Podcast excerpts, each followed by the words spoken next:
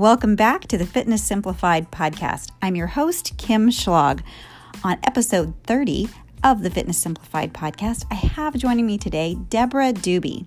Deb is a personal trainer in New York City. She has been training super busy professionals for over eighteen years. And today, we're going to talk about what's really behind the words, I'm too busy.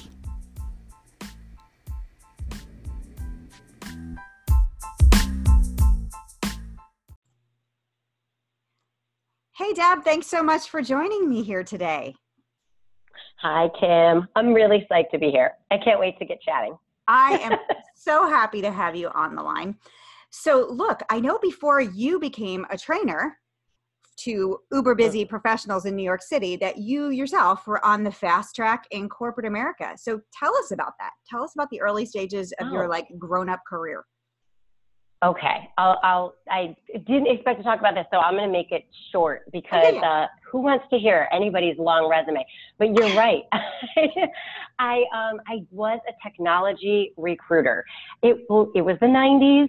Um, it was a time that the tech boom was in full swing, and I had graduated from college. I had a psychology degree. I actually thought that I was going to become a social worker, but I wanted to get some real life experience. So I was a technology recruiter for five years, um, which was a really great experience for many, many reasons that actually helped me in my personal training business, but um, but ultimately was not what I wanted to do with my life. So um, yes, I know a lot, it gave me a lot of compassion and understanding for a lot of people that work at jobs, at a desk, under fluorescent lights, with goodies and other temptations in the office break room at all, you know, at all, at all times, especially times when, you know, you're stressed. But, um, but yeah, I, I, it, it was very helpful in my second career, actually having that experience and knowing and understanding all of those pitfalls and all of the, all of the emotional stress sometimes that leads to, um, pitfalls. So yeah. yeah. And you've been at personal training now for like seventeen years. That's right, right? seventeen yeah, years? Yeah, I started, well, I think it's technically eighteen because eighteen I started years. in two thousand two. Yeah. Which, by the way, so it's like, I, everybody yeah. listening, look, look Deb up on Instagram. What's your Instagram handle, Deb? Um, it's at Deborah, D E B R A, underscore Duby, D U B Y. Yeah, look her up. She does not look right. old enough to have been doing anything work-wise for eighteen years. You look um, so young. Thank you. I so appreciate that. I could say that right back at you, though, honestly. You do. You do. So, okay. But we so know you, that strength training, strength training is the fountain of youth. That's really it is. true. It, it's true. It one hundred percent. It one hundred percent is. Yeah. Without, without it, I look way younger now than I did in my thirties. It's kind of bizarre. Yeah. So, all right. So you work in corporate America, yeah. then you go, you live in New York City and you're training people who are working in corporate America. So you know what it means to be busy on both ends of the spectrum. So talk to us. What are some of the keys to getting fit despite being busy? Mm. I mean, I, so I think that, so it's funny. I thought we were going to kind of talk a little bit more about the excuses that people make. Oh, let's do think, it. Which, which we totally can. But I think, you know, listen, when I was working in corporate, in the corporate world, I mean, I wanted to exercise. Like that had been important to me my whole life. So as a busy person, like I'll, I'll just say like what it took for me was actually getting to the gym when it opened. So I used to get to Crunch. That's because I lived on the Upper West Side and there was a Crunch on eighty-first street. I lived a couple blocks from there. At five thirty in the morning. Yeah. And I would train um, till about six fifteen. And then I would literally like jog home, get ready and get right in the car and be at work by seven thirty-ish, seven thirty, eight a.m. Because I used to actually used to commute to New Jersey, which is a whole other thing. But, um, but, you know, I made it happen. And on the, you know, on the weekends, I was, I didn't have a kid then. So I would train on Friday night and train on the weekend and, you know, and I, and kind of just work it in.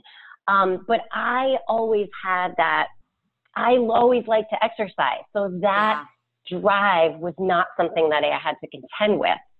if it is something that you have to contend with and you're a busy person, like it seems crazy to get to the gym, get to the gym at five thirty in the morning. Mm-hmm. And that is, you know, that's often where the rubber meets the road for people.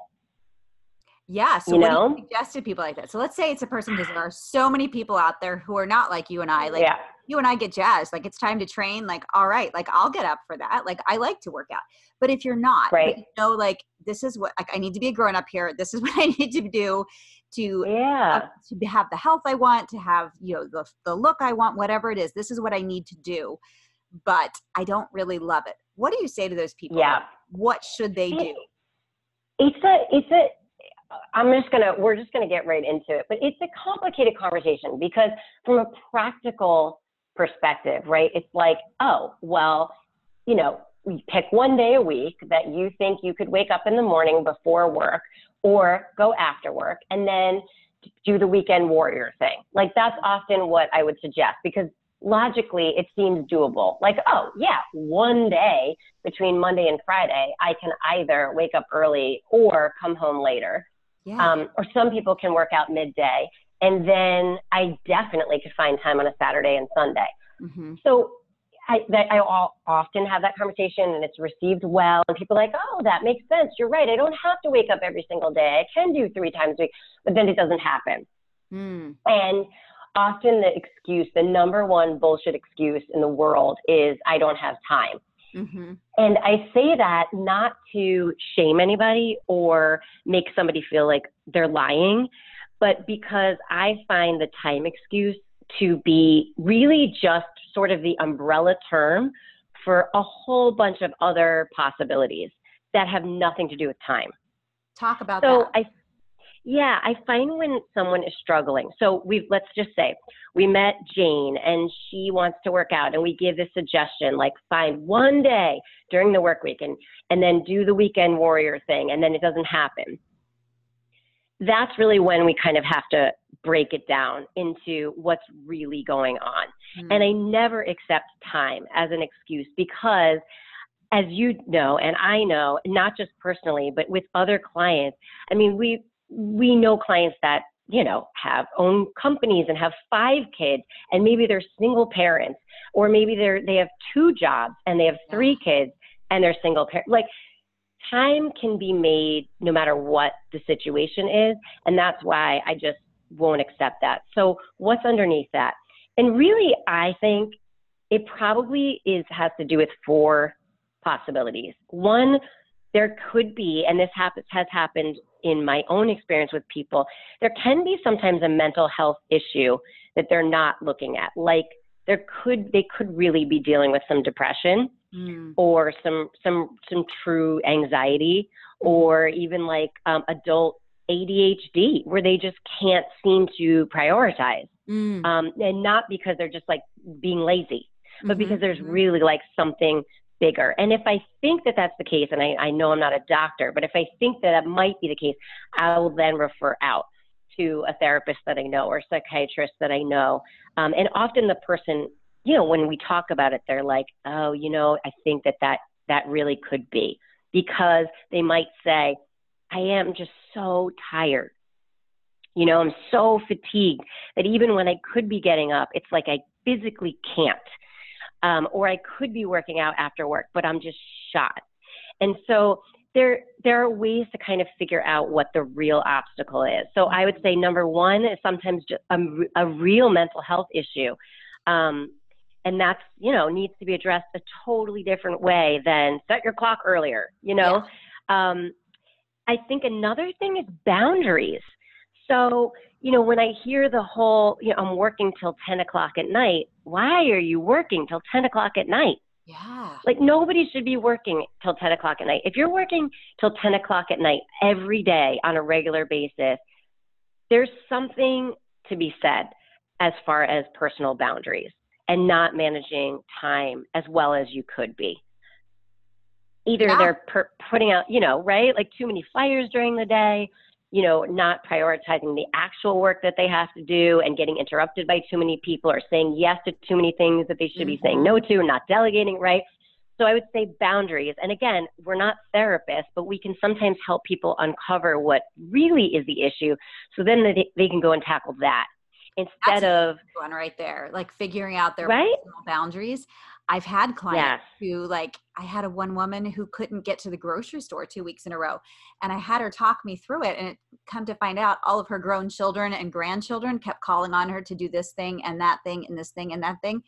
And I finally said, I'm like, you know, that's not okay. You can say, you can say no.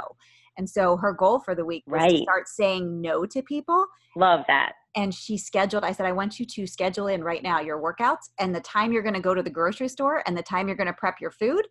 And then when somebody asks you for something, if it conflicts with that, you don't have to tell them that your appointment is the grocery store, but you can say, right. so sorry, would love to do that, but I have an appointment.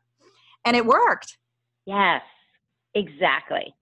I'm like super protective about my Sunday nights because that's when I food prep. Yeah. And so I'm not very social. And I live in a building with super social people now, mm-hmm. and I love them all. And they want to hang on Sunday night. Like, let's just go hang on the roof. And I'm always like, uh, and it's like, I got to food prep. And no, I don't mean to sound like a killjoy. I, occasionally, I'll obviously like sideline some of those things, but really, if I don't get it done on Sunday night, it mm-hmm. doesn't happen. And then my husband and my daughter, you know, and that just happens to be my job because I'm the one at the moment that like, you know, really cares about that. Yeah. Um, there's nothing to eat, you know, and then they're, yeah. they, they're doing takeout and it pisses me off because I already went grocery shopping. Yeah. So, yeah. So well, boundaries. You know, priority, boundaries and priorities. It's, it's huge. Like, you know, that having that food in your house is a priority for you. And so you make it happen. Yes. I always, and speaking of that, you know, I always tell people I don't meal prep because I'm a health nut. I wouldn't even describe myself as a health nut. I meal prep because when I get home, I'm fucking hungry and I don't have any patience. Yeah. So it's like, I don't want to cook when I get home. I will be eating tortilla chips like everybody else. Yeah. I would not, I don't have the patience. I'm tired. I'm, you know, perhaps frustrated. Um, and I just, I'm out of energy. So I food prep and really protect that Sunday night because I'm, you know, there's no way for us as a family to make healthy choices otherwise. Yeah. So anyway, boundaries are definitely, huge. I find often the reason why people say they don't have time. It's not they don't have time. They just, their boundaries are, you know, loose everywhere. Mm-hmm. And so there is you're, there is no time, but not really. Not you know, really. Like tighten up time. Your boundaries right. and you'll make yeah. the time. All right. What's no, that was number time. two, right? Okay. That was number two, right? That was number two. Okay. I would say three? You're correct. Yep. Yep. Three. And you've talked about this too, um, is the perfectionism thing. Like mm. if I don't have an hour or whatever it is in their mind that they think they need to do to exercise, mm-hmm. or if I can't do, you know, whatever the, the thing is, like run my five miles or do these five lists or, you know, then forget it. Yeah. And I always say, it's just, it's, it's, it's kind of corny, but I always say whether it's a penny or a twenty, it's money in the bank. And that's basically to mean it doesn't matter if you had five minutes or one hundred five minutes. Yeah. It's, it's really, it doesn't matter. Your body will, it's like deposits. It doesn't matter as long as you're putting in the deposit. Doesn't matter how much. I love that. Everything counts. And often it's just keeping up the habit, right? So if you go to the gym yes. and you don't have yes. a full fifty minutes, let's say you only have fifteen minutes, you still got yourself to the gym and kept the habit of now I go to the gym up, which is so huge, even if you only got fifteen minutes in. It's massive. Kim, I'm so glad you just said that because I always talk about the habit muscle, which is you, I don't know if you say that phrase yeah. too, but it's a bicep curl for your habit muscle. So mm-hmm. even if that's the one muscle that you trained because you went, even though you had only had fifteen minutes, that's actually the most important muscle in your entire body is your one hundred percent habit muscle. one hundred percent. Right? I'm so with I'm you, with one hundred percent. You. Yeah. yeah. So getting rid of the, it has to look like this, it has to be like this. I used to be that person, by the way. So that's, I, I fell into that trap. I didn't have the time. It was like, well, what's the point? Like I, as soon as I had my daughter, I had to drop that, like, you know, a bad habit. It was, I mean, because I didn't, I literally would only have fifteen minutes sometimes. And mm-hmm. so I was like, you, well, you better learn. You better learn, girl, because it's never going to happen. And sometimes so I'm grateful we do for that. Use that as an excuse to not do things if we can't be perfect. Yeah. It's not going to do it. And sometimes that's a totally just lame excuse for, I don't really want to. And so I'll just be like, well, right. I can't do it well. And so calling ourselves out on that B S and being like, yes, really, I just don't kind of want to get up and go, you know. It has nothing to do with yes. the fact that I want to be perfect. I'm just, I'm just going to use that as a convenient reason to not do it. And so not allowing that of ourselves. Uh, love that. That's such a good point. And yes, you're so right. Um, I, I didn't even think of that, but you're right. There's a lot of people that that's true for. So yeah, yeah touche. um, oh, and then the last thing, I, this is a smaller part of the population, but there's also a group of people that I think, I think that when they go to the gym, I thought I made up this term, but I didn't. They have gymnesia. Like they just cannot remember what to do. So they're like, I don't even know what to do when I get there. Mm. So I go on the treadmill because I, I know that. And then I just go home, you know? So, um, so the busy people like, will be like, I didn't really, I, di- I didn't do my workouts because, you know, well, I did, I went on the treadmill, but I didn't really do what I, you and I, you wanted me to do, which of course, because we're trainers, we want our people to lift weights, because mm-hmm. I went there and I blanked out. So that is another, but that's easily fixable, right? Because we can then yeah. program very specific, you know, and they can get online programs from other people. So Um, lots of ways to fix that. But those are, to me, when people say they don't have time, um, I, there's many more categories, but I find like that to be, those to be the main ones as far as solving the problem of, I'm super busy, how do I fit this in? Um, Those are yeah, some really important like, ones, Deb. I really like that last one is really interesting to me because we might be saying we don't have time, but what it really is, is we're unsure and unconfident of like, what am I going to do when I get there? Ew. And so if we have yes. that solid plan, like, okay, like I can go and do this in fifty minutes. I know exactly what I'm going to do. And that gets rid of a lot of the excuse of, I don't have time. So we don't have to think yeah. about what we're going to do. We're just going to go and we're going to execute. We have this piece of paper that says, do these six things. Right. Totally. I love that. Love that. You know, I was talking to a woman as well. She was in my comment section this week. I had put up mm. a post. I had shared a post about how to get in ten thousand steps per day. Not to ten thousand okay. is, is a magic number, but you know, it's right, a good right. solid number of, hey, I'm a pretty active person. And this person totally. Responded and said, what if you're a science student and you have to study all day and you have a two hour commute, and then just listed all these things. And I started to kind of type up some strategies. And then instead what I typed is I could give you a list of strategies, but I don't know if you're ready to take them on. Because a lot of times what I see is people look mm. for why they can't do things. And if you're looking for why you right. can't make something work, if you can't find any time in your day to increase your steps, the problem is you're looking for reasons you can't do it, not reasons you can do it, which comes back to our priorities, right? If we, if we yep. say like our health and our fitness are our priority, what we do is we look for ways to make it work, not ways to, not reasons it can't work. Yes, that's so true. I think you answered that perfectly. It's funny as you get older, right? Like I'm in my forties, you're in your, you're in your fifties, right? Almost, almost. Next almost. One year, okay. I'm going to oh, be yeah, forty-nine next forties. Yeah. Oh, please. You still got plenty of time. Okay. I don't know why I thought that. No, no, you're still a baby. So, but regardless, there's something that happens though, I think in your forties where you can hear people's questions in a totally different way. It's like you hear them like on the surface, but you really hear the meaning underneath.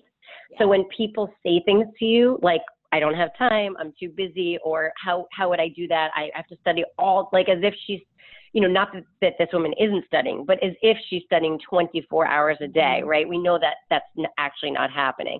Yeah. Um, you realize like, what are they really asking? What are they really saying? And then you can really be a much more effective coach. Yeah, absolutely. So that was, that was good. Yeah. Absolutely. So Deb, what are your go-to, I'm in a hurry and I need something to eat and I didn't prep anything foods? Ooh, well, So when I'm out training all day, and I don't get to go home. Mm-hmm. So that is like a pretty, pretty predictable list of things that I always have in my bag. So I can tell you what I always have in my bag. Ooh, let's hear. And then I can tell you, if you want, like what I do if I happen to be here. Um, yeah. If, okay. So things that, the, I feel like the things that always travel well, and I have experimented and have had many disasters in my gym bag. Oh my God, like a peach that like somehow lost its skin because I didn't wrap it properly. And then oh and now it's an open peach all over. Oh yeah. I've had all of those. Like that sounds sticky. I know, it's silly. Yeah. It's kind of like, you're like, ew, what's in, oh God, my peach. So I, I typically carry a hard fruit. So something yeah. that can withstand the beating of my gym bag. Yeah. Um, I usually have one because, and it's funny, I know we're going to talk about a whole bunch of things today, um, but, you know, I found that I don't digest a ton of fiber. So I can't eat an unlimited, not that anyone can, but I cannot eat four or five fruits in a day. Mm-hmm. So I can have one, usually, maybe probably two, but so I usually take one with me because at home I'll probably have one more. Mm-hmm. And then I usually take some kind of organic beef or turkey jerky. Um, I have celiac, which is totally new this year, and a complete pain in my ass oh. because a lot of beef and turkey, turkey jerkies are made with soy. So okay. I've had to like go and either like try to make my own or find like one that's made with coconut aminos as opposed to soy. And like, there's some different things coming out, and I can always, um, you know, ping you if you ever wanted to know some, some specific brands, but there'll be that, that. Um, and then I will usually have a nut butter packet of some kind. So like Justin's Nut Butters, um, there's actually a million brands, but, or R X, like the company that makes the R X bar, they make a nut butter packet now. So I'll always have like some, like a protein like that, a fruit like that, a nut butter like that. And then I like roasted chickpeas. So I'll usually have those in my bag. I usually have popcorn in my bag. Um, and then, and then everything else will depend. So I used to always take a yogurt when I, when the celiac, um, was be, r- ramping up before I, I kind of thought I had it, but I wasn't diagnosed. I started to become lactose intolerant, which also sucks. Yeah. It's kind of one of those, they say that you could regain your ability to digest lactose once your gut heals from the damage, unfortunately, from the, mm-hmm. the gluten. So I'm hoping that that comes back, but I used to always take a yogurt. So those were always like really helpful for me. Oh, and there's a cracker that I really mm-hmm. like. It is gluten-free. Um, Mary's Gone Crackers. I don't know if you've ever tried that no, brand. No, I've never heard of that. Aha. They make a gluten-free um, vegan cracker made with like real whole grains, you know, not, not refined whole grains, um, and seeds and things like that. And, and I, you, and you like the taste? I do. I don't know. I don't know if everybody does, but I do. Okay, cool. And those like, those few things kind of get me through. And then I might pack an actual like little thing, like meal. But even if I forgot, I can get away with eating that pretty much, like having a breakfast at home, eating that throughout the day, and then coming home and having dinner. Got it. Now, what if you're at home and you're like, okay, I just need to make something fast. What are your go-tos? I feel like you and I do the same thing. I, uh, tuna, which I don't eat that much because I know the mercury and blah, blah, but I will whip open a can of tuna, you know, at least once a week, and, or a little like gross, but I don't mind sardines. So I might eat those. Um, also really, really quick, just for like a quick protein that I don't have to cook.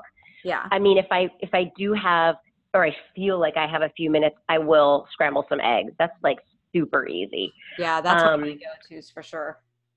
Yeah. And then I I like hummus a lot. So I pretty much have every flavor of hummus imaginable in my fridge. Um, there's actually a brand that I'm, I'm going to say I'm addicted to because I hate when people say that, or like I'm obsessed, but I really like, I really enjoy Ithaca cold crafted hummuses. They have like four or five flavors and I just love them. So I will pop open that my Mary's crackers and, you know, go to town with that. Um, those are my, probably my like standard. I literally have five minutes or less. Um, and, and that, like I said, before of the lactose and celiac stuff, I used to eat a lot of yogurt. I miss my yogurt. Oh, there, so there's no kind of yogurt that you can eat. At the moment, it still really bothers my stomach. Wow, so I'm doing all the dairy. It is a bummer. I'm I eating love all yogurt the dairy every free. Day. Oh my God. I have been eating yogurt every day. Me too, Kim, since I was like a child. So it feels weird, you know, to not have it.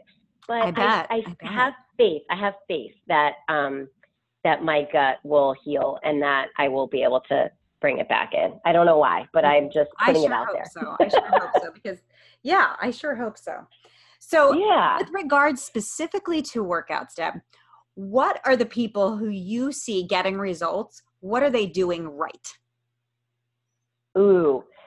Okay. So this is an interesting question because do you mean results as in getting stronger, getting leaner, getting all the above? Like, what do you, what, um, what would you let's, say? Let's go with getting leaner. I will say I personally love getting stronger, and I think getting stronger can yeah. help you get leaner. More people contact me about, hey, I want to lose weight than I want to get stronger. So, you know, let's yeah. talk about that. Okay. I mean, you and I and a million other really, you know, people on social media that are trying to get to the truth of the matter, I think all would agree that dealing with how you're eating is really, unfortunately, ha- that has nothing to do with the gym, yeah. but that is probably the most important piece.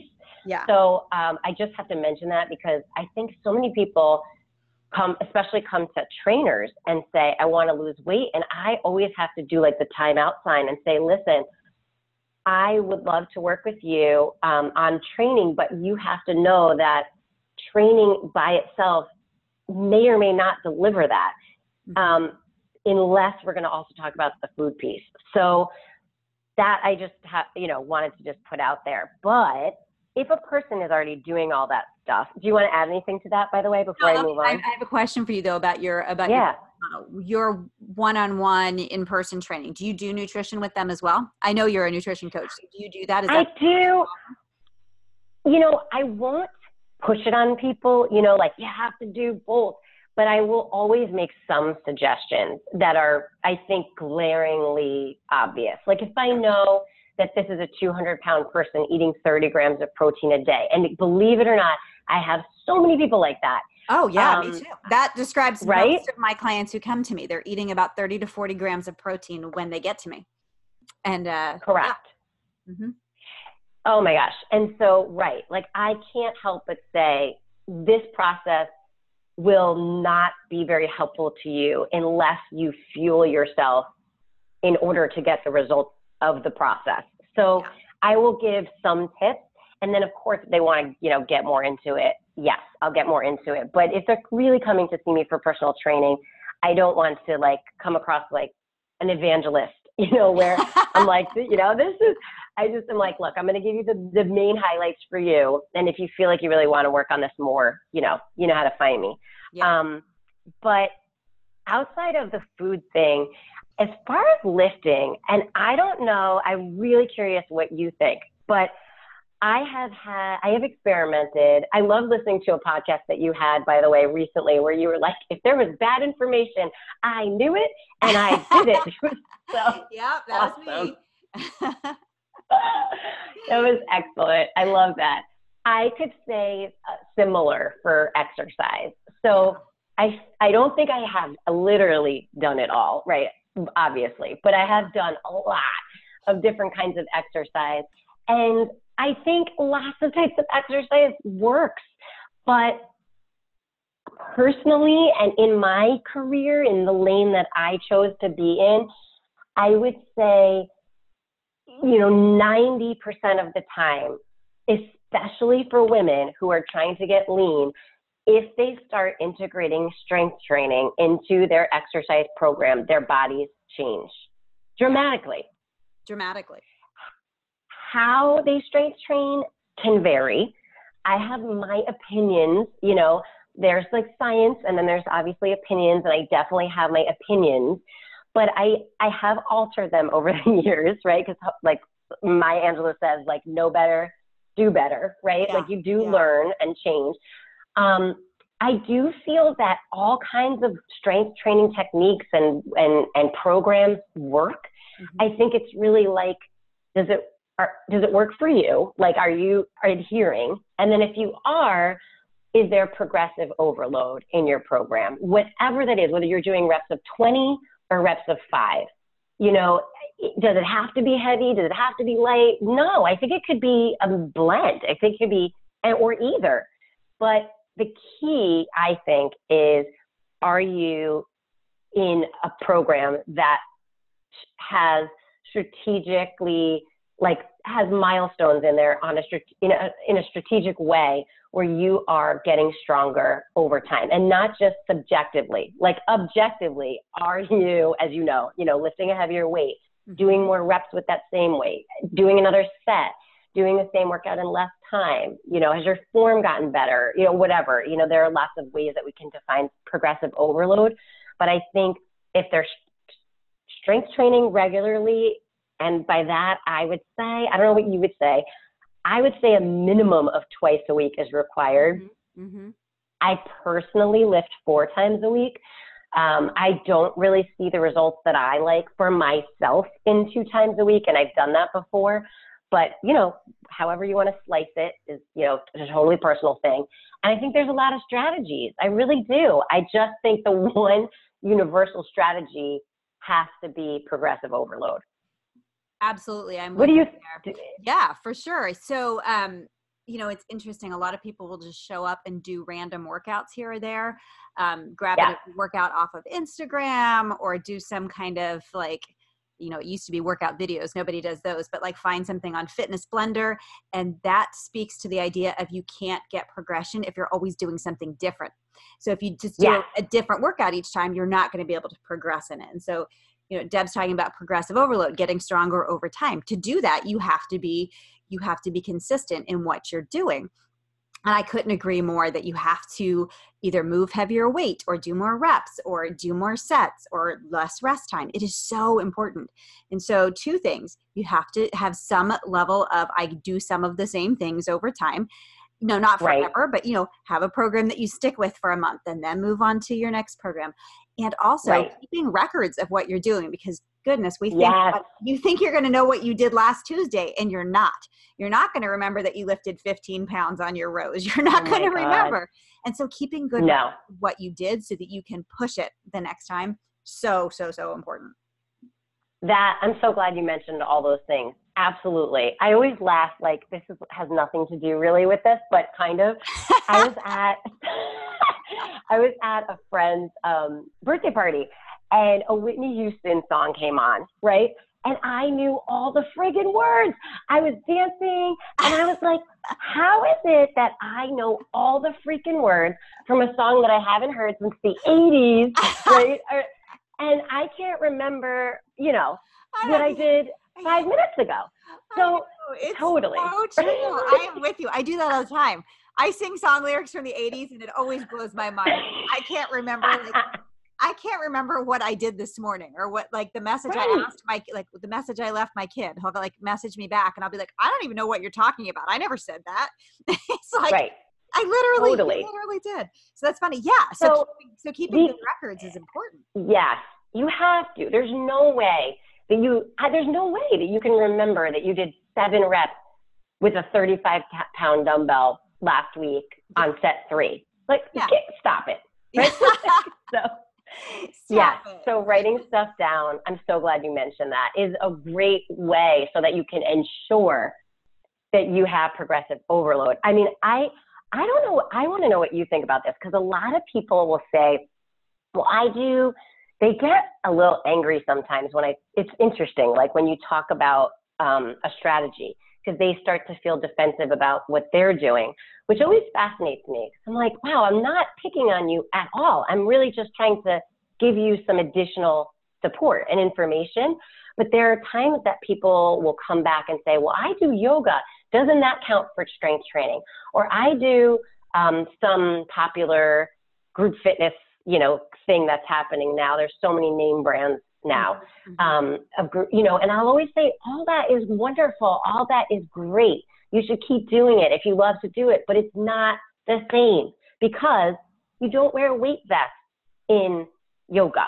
You know, like you yeah. don't, your body weight doesn't change. And if you lose weight, then I always, there's less resistance over time. Yeah. yeah. So, I mean, maybe in the beginning, I'm wondering what you think, but that's my argument with not to say don't do those classes or that they're not effective, but that they won't yield progressive overload in the same way as you, as you said, like having a plan, repeating that plan over a certain period of time so that you know, oh, that's funny. Three weeks ago when I did the, a sumo deadlift, it was one thirty-five for five.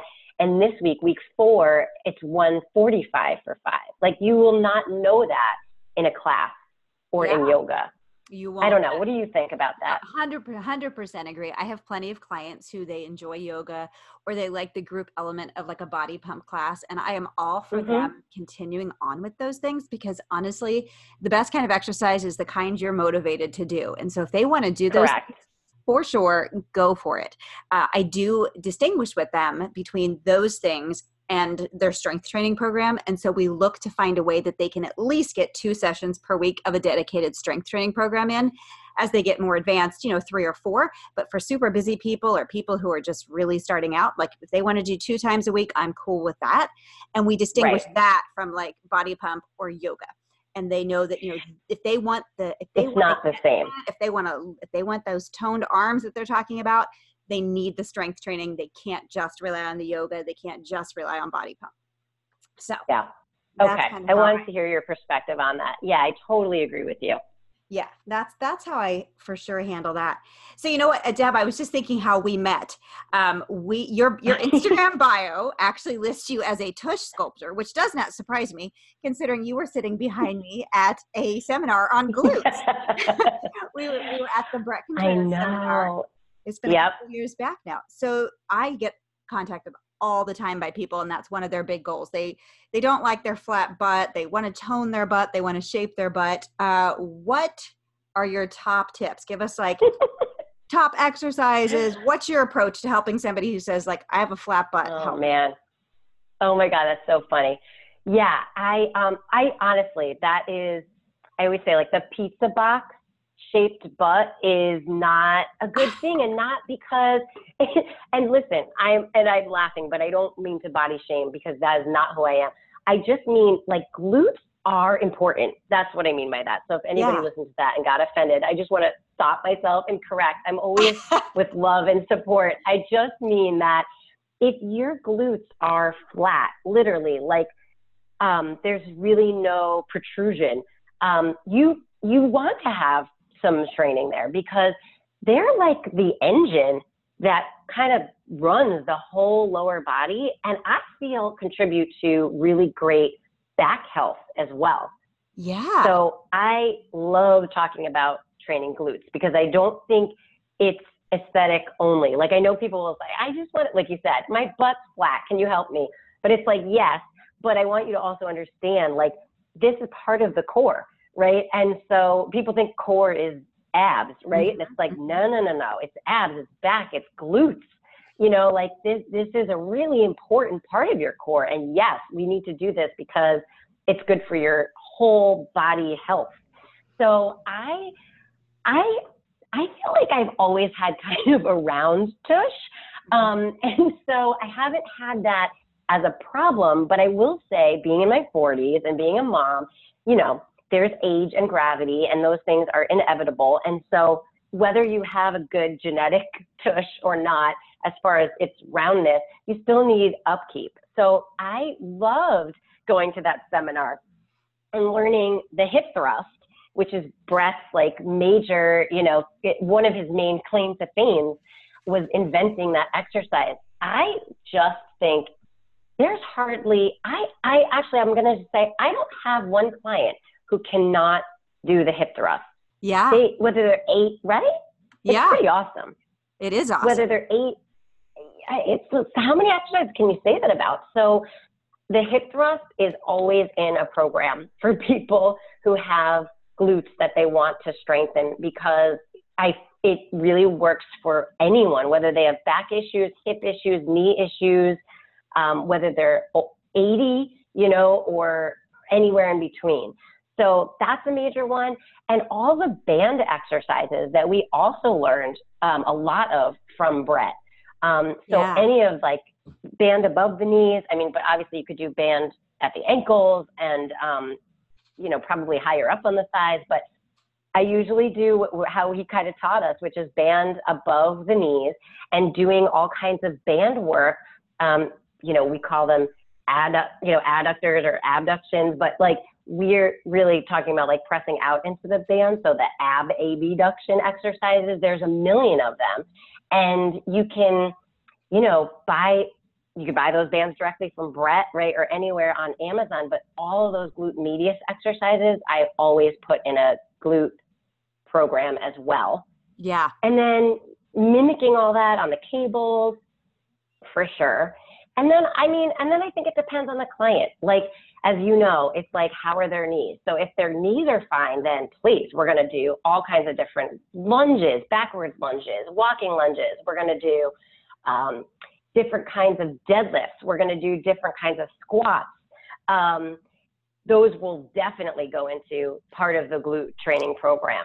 If they, their knees aren't great, like they really have torn up meniscus, or, you know, just they're, they're trying to delay surgery, but they're in a lot of pain, then, you know, it's more of the, I would say more of the variations of the hip thrust, which mm-hmm. there are a million of, and yeah. variations of the abductions, which there are a million of as well. Love so it. I would say, I don't know, I don't know if you have anything to add to that, but those would be. Yeah, no, those, those are definitely some of my go-tos. I love hip thrusts. Um, one of the great things about hip thrust is you can do it in all rep ranges, and it's super effective. So you can yes. load those, you can load those babies up heavy for like your main move of the day. You can put them more towards the middle, like eight to twelve. You can do burnouts with them, you know, in the super high rep range. They're so useful just all around. I love hip thrusts. Love them. Love them. Do you do them uh, personally? Yeah. Are they usually part of your program? Yes, I do them. I, I do them twice a week in yeah. different rep ranges. Yes. Yeah, I'm like addicted to them. I really am. I, I always how they feel. Yeah, I agree. I love, I love trying to get super heavy on them. I think it's fun. You know, obviously our glutes are one of the stronger muscles in our, our bodies. And so I think it's fun, just the amount you can lift with your glutes. So I do like doing heavy yeah. hip thrusts from time to time, just to see how much weight I can put on that bar. So um, it is tell, exciting. Tell me more about your your personal like strength training goals, performance goals. I, whenever I have a woman on on the podcast, I like to hear, just so other women can kind of get ideas. Like, what do you mm-hmm. like? What do you? How do you like to train? Do you have any performance related goals right now? Where's your training heading? It's a good question. I mean, I, I it's funny. I used to be very much more driven about. Com- competing and, um, and doing not, and funny enough, I, I actually, when I say competing, I only did one bodybuilding show.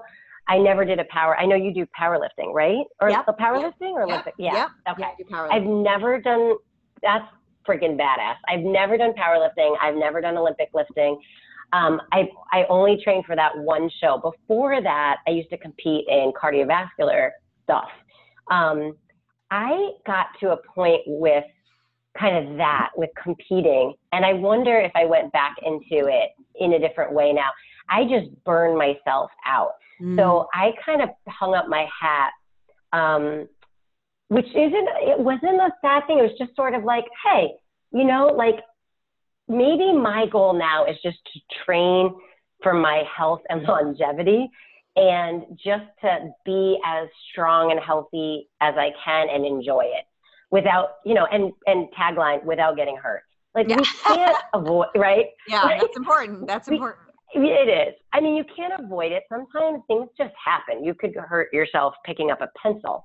But I, it's funny, my husband is really into Brazilian jiu-jitsu, and he's been up my butt to try to get like, into that, because he just feels like it's he it's competitive, but it's also practical. Mm. You know, he's like, you hopefully will never have to use it, but if you do, um you'll know how to deal with someone, you know, yeah. if God forbid you're in that situation. So I've been like, oh, you know, like, because I, I'm really, it's funny. Like I used to, I did CrossFit for a little while and I would tweak myself, no offense to CrossFit, but I was tweaking my body left and right. Mm. And I would come to work and I couldn't, I literally couldn't turn my head and my shoulder was jacked up or my knee. And I, I was like, oh, this is awful. Like, cause I can't sit at a desk. I have to like pick up barbells and dumbbells and yeah. plates for people nine times a day. You know, I can't yeah. do that when my neck is jacked up. So I've been really tentative to start Brazilian jiu-jitsu because I just don't want to hurt myself. So yeah. I'm being a little wussy these days, but my, main, my, main, my main goals are really just like, can I continue to get stronger um, and, you know, stay fit, kind of like defeat the odds? Because I just feel like so many, I know there are things that we can't prevent, right? Like we, there are just so many things that can happen that are out of our control. Yeah. Um, I don't believe for a second. Yeah. Like I don't believe for a second that just because you eat healthy and you sleep and you live, you know, like lift weights, you're going to live forever with no health issues. But I want to try as hard as I can. So that's kind of where my competition is, is like, can I keep this going? You know, it's been, I've been lifting for over, I'm, well, I'm going to say twenty-five years. I think that's fair to say. And I've, knock on wood, you know, been pretty successful at like keeping my health together. So I'm like, hmm, you know, maybe I can just like change my view of fitness from I got to compete, you know, to, Um, maybe I just, you know, can be the healthiest version of myself. And I'm still kind of defining what that is. I love I know that, Deb. I don't, opaque, I don't, but no, I don't know. That was fantastic. You know, and I think I'd have to say more of my clients than not, that's their goal. They want to look good. They want to feel good.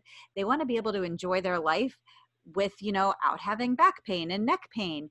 They just want to be able to move well permanently. And so I think that's a fabulous performance goal, is like, I want to feel good for the rest of my life. So, hey, if you don't want to do Brazilian jiu-jitsu, you don't want to do Brazilian jiu-jitsu, right?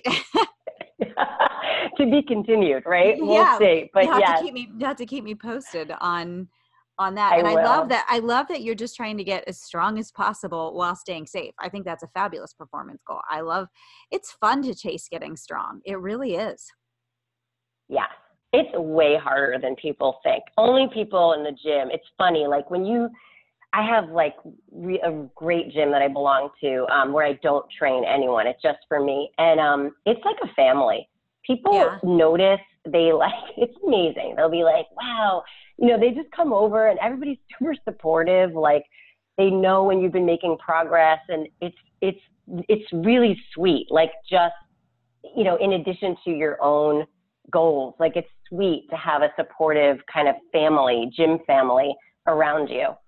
So um, yeah, I'm really just enjoying lifting for the sake of it, which is like awesome. So it is. That is I'm awesome. Just, right, I'm riding that wave. I'm riding that wave. Amazing. That's amazing. So look, I always like to end my podcast with a speed round. And this, this time I have a theme. Mm. I have a theme for our speed round. Um, and okay. that's because you live in New York City, which is my very favorite city in the world. I'm actually coming tomorrow. I'm coming to the city tomorrow. So oh. um, our speed round is going to be all about New York City. Are you ready to go fast? Okay. Oh God. I don't, I am not good at these games, but I will try. All right. All right. We'll, we'll oh, start. God. We'll, okay. we'll start, we'll start okay. easy. Best pizza in New York City. Where do we find it? Oh gosh. Um, see, I'm now with the celiac and the and the dairy issues, I'm like not up on the pizza. But I would say in my in in Brooklyn, in my neighborhood, I could speak for that. Um, okay. There's two places that people really like a lot. One's called La Villa and one's called De Nonna Rosa. De Nonna Rosa, and what was the first one? La Villa. Okay. La Villa. La Villa. Okay. Cool. All right. Favorite, off, favorite off the beaten path spot in the city. Oh man. Um, off the beaten path. Oh, I'm so bad at these games. Um, cause, like I said to you, then we'll hang up and I'll be like, oh, why did I say that? um, I don't know. Where do you like to take your, where do you like to take your daughter? I mean, we go to, we go all over the place. We go to various playgrounds, but um, I don't know. I don't even know how to answer that. I don't think I have one. All right. We'll come back. We'll come Yikes. Back if you think okay. So. All right. What's your favorite can't miss tourist attraction? So if somebody's never been to the city before and they're going to come, but let's say they only have a day and they want to hit some kind of big tourist attraction, what should they make sure they see? Oh, goodness. Um, again, this is what's terrible about living in New York City is that you don't do any of the tourist attractions. I know. So it's the same. I live outside of Philadelphia. You don't know what they are. I don't see them. I mean, now I, um, I think everybody's been talking about the Vessel and that whole Hudson Yards oh, area. Yeah. I haven't um, been over there yet. That's pretty cool. I mean, obviously, uh, you know, the whole World Trade Center area and, and, and the monument there and all of that is amazing and poignant. Um, yeah. For a more, you know, serious, um, yeah, I visit. That, um, I, I think that museum four times the nine eleven museum. It's amazing. Yeah. It yeah. really is amazing. It's, it's totally incredible. It's true. And then like people, I mean, there's like the Intrepid, but you know, that people love that, but I, I love, I still love to go to Little Italy and, um, it's fun at night, especially yeah. in the summer. Yeah. I've been it there once is, in like, the summer. The lights and it's like, it's like a fair all year, you know, like every night the streets are closed down. It's like, you know, just, I don't know, there's something super charming about it. So I would say I, go, gotta do that. I do like it there. I do like it there. All right. What is your favorite meal in the city? Don't overthink this. If you could go to one restaurant and get something super delicious, where would it be? Oh my goodness. Okay. Um, I had no idea so these were going to be I, this hard. I, yeah, they are, Kim. They are. Because also, I don't eat out very often. You don't. So, oh, um, see, you know, when no, I come to the city, really we don't. When I come to the city with my girlfriends, we come at least twice a year and we eat a lot. All right. While you're thinking, I'll tell you guys my very favorite spot to eat these days in New York City. There is a place in um, Hell's Kitchen called, um, and I'm going to forget the name of it, Empanada Mama. Now they have an entire menu of empanadas. Oh, yeah. And the empanadas to me didn't taste like much. They were just like really doughy. I don't really like empanadas, but what they did have were amazing nachos, literally the best nachos I've ever had in my life. Like I dream about these nachos. The nachos wow. were made, they were made out of plantain chips. And then on oh top of the plantain chips was um, like pulled pork. And then wow. on top of the pulled, like pulled barbecue pork was all the normal nacho fixings. And it was amazing. It's amazing. I've had them mm. twice now, and I just I can't even tell you how delicious they are. So go there, Deb. If, I don't know. Can you eat all that stuff? I don't know if you can eat all that stuff. You could. I know. I know. It's so tough these days, but yeah. And there's so many good restaurants, but it's like I, I don't even. I, I I'm so bad at these questions because I'm like I don't know. I don't know. I panic. It's like when you're when you're when I'm at the elevator. I'm like, which direction? Like I don't know. I don't know. All right, Deb, it doesn't okay. have to be your favorite meal. A good meal in the city. Come on, Deb. Come on. Oh my gosh. A good, like my husband would be like, boom, boom, boom. Um, what do you think he would say? What do you think he would say for best meal in the he city? Likes, he likes the, he likes Mexican food a lot. Yeah. Um, there's a place called Chela or Chela. I don't know how you spell that in Park Slope that he likes a lot. So oh. we'll go with that. All right, we'll go with that. All right, so if you're not in New York City, what's another favorite city for you? When you travel, where do you like to go?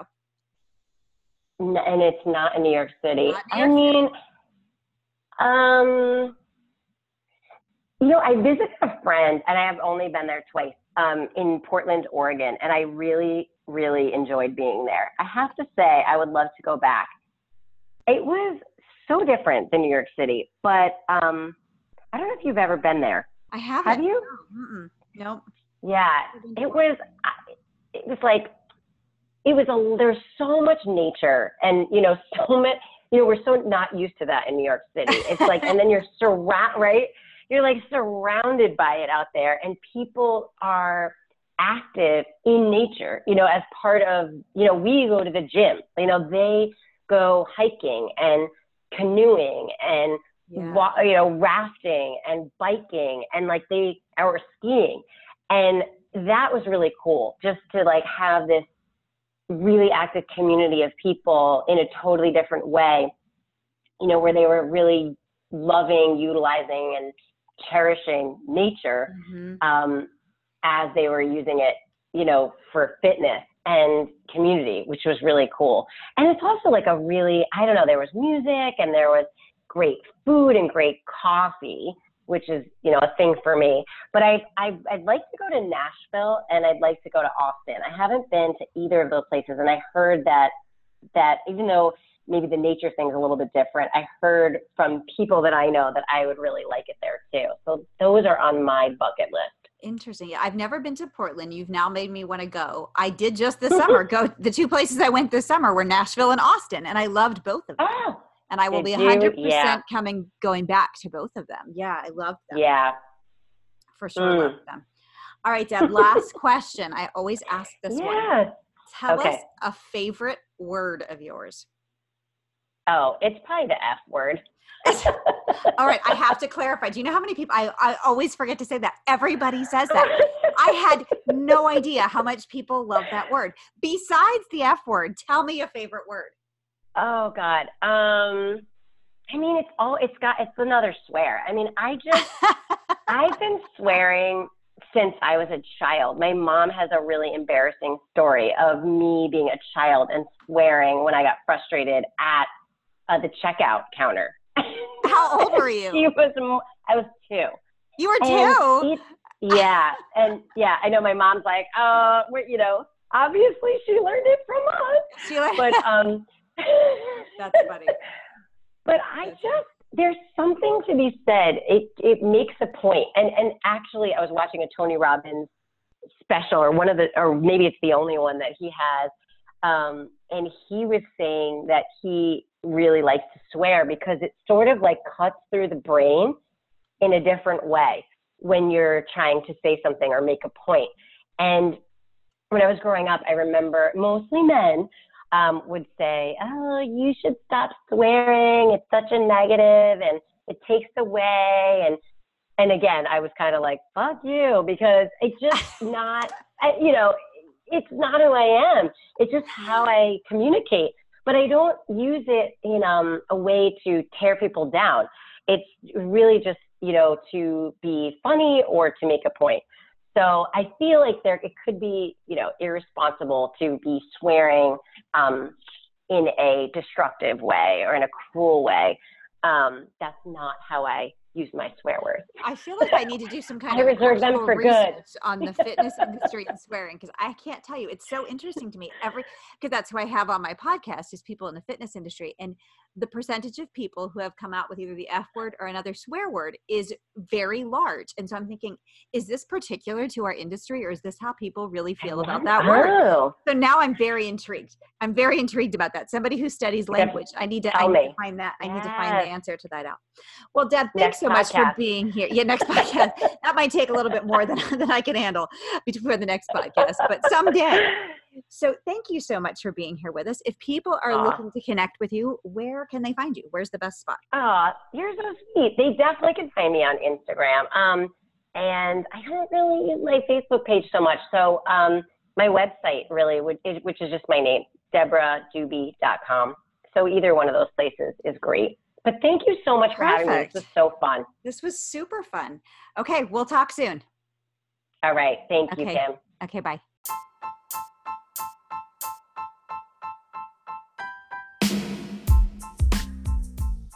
Thanks so much for being here and listening in to the Fitness Simplified podcast today. I hope you found it educational, motivational, inspirational, all the kinds of ational. If you enjoyed it, if you found value in it, it would mean so much to me if you would go ahead and leave a rating and review on whatever platform you are listening to this on. It really does help to get this podcast to other people. Thanks so much.